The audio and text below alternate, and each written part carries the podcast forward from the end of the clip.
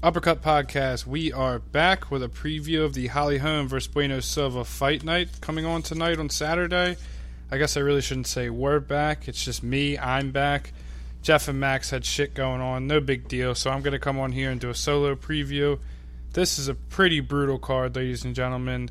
There's not going to be a lot of rankings to be made after the wins or losses of this card. There's something that needs to be done about these kind of cards because they do come up once every three or four months where there's just not a lot of name value. I don't really foresee there being a lot of action on this card. It's going to be a tough watch. I mean, they, bare minimum, at least need to move the time up. A ten p.m. start Eastern for a card like this is fucking brutal. That's leaving the main the main event probably starting at twelve. I mean, that's a brutal, brutal card.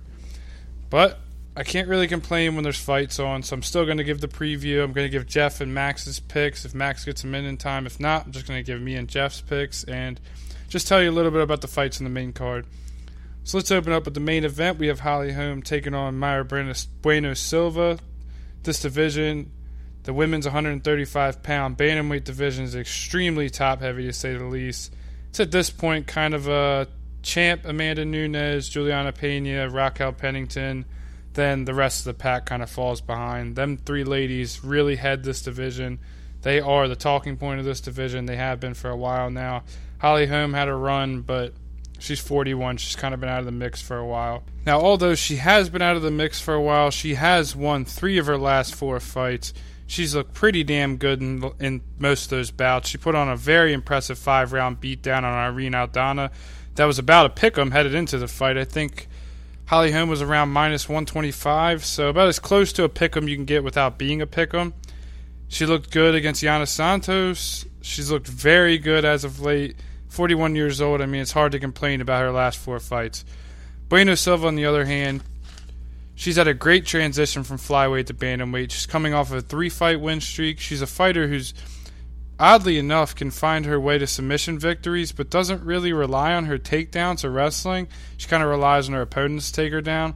And in this fight against Yvette and Holm, I believe that will be her demise. Holm on her career has a seventy-eight percent takedown defense, and, and the grappling she does is more of controlled grappling-esque. It's not really like, she's not looking for takedowns, it's not B J J, really. Silva is going to struggle to find any room for a sub here. And Holly Holm, I think, in my opinion, has a pretty clear advantage on the feet. Holm put on one fifty-four strikes against Aldana, who is also an orthodox striker, just like Silva.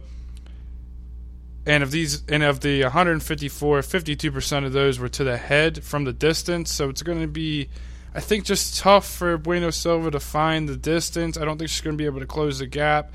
I just think it's going to be a tough night in the office for her. I'm going to take Holly Holm here to win, and then maybe get back in the title mix. I'm not sure. It might be a little too late for her. This division headed forward. It's going to be kind of interesting to see pan out. It really needs some young blood. The co-main, we have the shining star of the card, Jack Della Maddalena, from the land down under, taking on U F C debuter Bazio Hafez. It'll be very interesting to see J D M's shape coming into this fight immediately off of a cancellation. J D M is truly one of the young striking phenoms in the U F C. His combos are otherworldly. The way his hands move and the fluidity in which he strikes is really not something you see that often in the U F C. You really only see it from the top guys. It's more of almost like a boxing-esque kind of striking he does. It's very just clean, crisp. He doesn't really miss much. It's he's just he's a guy a must-watch if you want to get into the U F C. Bazio Hafez brings some interesting things to this matchup. He's the same size as J D M. He has an extremely high motor early on. He comes full bore early, trying to work on his takedowns. He also has some pretty damn hard-hitting strikes. I mean, his striking isn't the crispest. He definitely is lacking in the striking comparison to J D M, but he hits hard when he lands, and he definitely tries to find the takedowns, and he has a really high motor. This could be J D M's maybe toughest matchup to date, just style-wise. But to me, J D M has a clear striking advantage here. I don't really think we'll see him get tested until he starts fighting in the rankings. J D M, probably by a second round knockout. I think uh, Hafez will be able to outlast that round one storm that J D M might try to put on him. Hafez might actually implement the storm himself in round one. So I would say he survives round one, makes it to round two. J D M's going to find his way and finish him.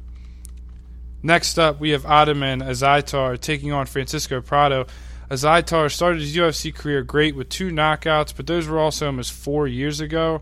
His first knockout was on a card where it was headlined by Dustin Poirier against Habib Nurmagomedov.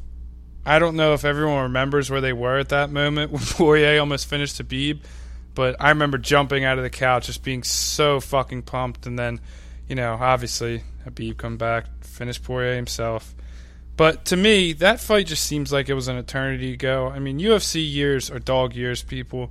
These years mean so much. You don't really get like fifteen, twenty-year careers in the U F C. They're very rare. And when they happen, they don't usually end the prettiest, or they have stints where they're not the best. So, to me, a guy who's not active at all, he's only fought in three times in the last four years, I can't take against a red-hot prospect like Francisco Prado. Prado had a really tough debut against Jamie Mullarkey. I mean, a lot of guys would have lost their debut to Jamie Mullarkey. That's a tough, tall task to take on as your debut. But he's still a super, super sharp striker. His boxing is, I mean, I'm not going to say otherworldly. I'm not going to go that far. But he has fantastic striking. I would definitely recommend watching this guy's pro debuts outside of the U F C, or pro fights outside of the U F C. I just think between his youth and as active as he is, he should have a little higher gas tank. He's a tad sharper striking. He should be able to get it done. This is going to be my NyQuil fight of the night. Next up, we have Albert Duraev taking on Jun Yong Park. Both these fellows are big-bodied fighters who like to use their wrestling and pretty similar boxing. Where I believe this fight will be decided is Duraev's ability to maintain body control. We saw it in round one against Najuku Wani. Duraev, with his short, stocky body type, he can be a hard matchup for guys like Park, who, when Park, if you watch Jun Yong Park fight, he's a crisp boxer. He doesn't really have knockout power, which I think would really benefit him in this fight against a guy like Duraev. But when he's laying the jab on you, it's he'll throw a takedown in when he really can't figure out his jabbing or can't like get in his motion, get fluid with it. And I just think it's going to be really hard for him to do against a guy like Albert Duraev. It's going to be hard to take him down. It's going to be hard to outman him and just out-wrestle him. I think Duraev is just a really bad matchup for Jun Yong Park here, and he pulls it out. Next up, we have Norma Dumont taking on Chelsea Chandler in a very strange women's featherweight. I know, women's featherweight's still around. One thing I just could not stop thinking about this fight, I would really hate to see one of these two ladies get an impressive win, maybe even fight of the night bonus, and then they abolish this division. I don't know what that does for their career going forward, but I would hate to see it. Dumont has some great wins under her belt. Dumont is a solid striker who can mix in her clinch work, who's been around the block in terms of her opponents. Chandler's coming off her debut win over Storlanko. Chandler's a very aggressive, in-your-face, no-quit type of fighter. She embodies what a Stockton, California fighter is to me. I mean, obviously, it's in reference to Nate and Nick, but she she fights just like them. I do believe here, though, that Dumont may be a little too well-rounded for someone like Chandler. I think if she mixes in her control time with her striking like she did against Danielle Wolf, she'll find a victory here. I think Chandler might have a little too much on her plate a little too early. And Chandler, I think, would really benefit from being able to drop another ten and going down. I think her style of fighting would would just suit so well for the women's for the women's bantamweight, especially a bantamweight like I was just referencing earlier. Really could use some new prospects. So if she can drop that weight and go down, I think she can have a good five ten fight run. I think it'd be good for her, but I do think Dumont gets it done here. Last fight I'm going to diagnose is Terrence McKinney versus Nazim Sadikov. McKinney is a very volatile guy. Excuse me. When he's on, he truly looks near champion level. But when he's off, he just looks gassed and has a somewhat questionable chin. Like, I look at it this way. McKinney was beating Dober and looked like he was going to finish him in round one. Drew Dober, up to this date, has only been finished once in his career, and that was by Matt Favola. Terrence McKinney already beat Matt Favola. So the U F C math is just not mathing with this guy. I love Terrence McKinney's personality. I love him as a fighter, but the volatility of him is just otherworldly. Like, it's very rare you see guys who you actually think could compete for a championship and then lose to unranked guys. Like, he's just one of those guys. McKinney, he's a damn good wrestler as, long, as well as a striker. who he does have the ability to put you down, like I was just saying he almost did against Dober. Sadikov, on the other hand, is a crisp striker who we really haven't seen him tested wrestling or implemented any wrestling himself in his pro career. I really do think this could be Terrence McKinney's moment to shine, and I'm going to pick him again, even though I picked him against Bonfim and said the same thing, and he lost. I think this is going to be his if, I think this is going to be his moment. He's been training with Kevin Holland. Maybe that changes his perspective on what his fighting career should be a little bit. He has a four-inch reach. He has the ability to mix in his wrestling, unlike Sadikov. His striking is still pretty up to par. It's just going to be his cardio and his chin. That's going to be the two things to watch out for, ladies and gentlemen.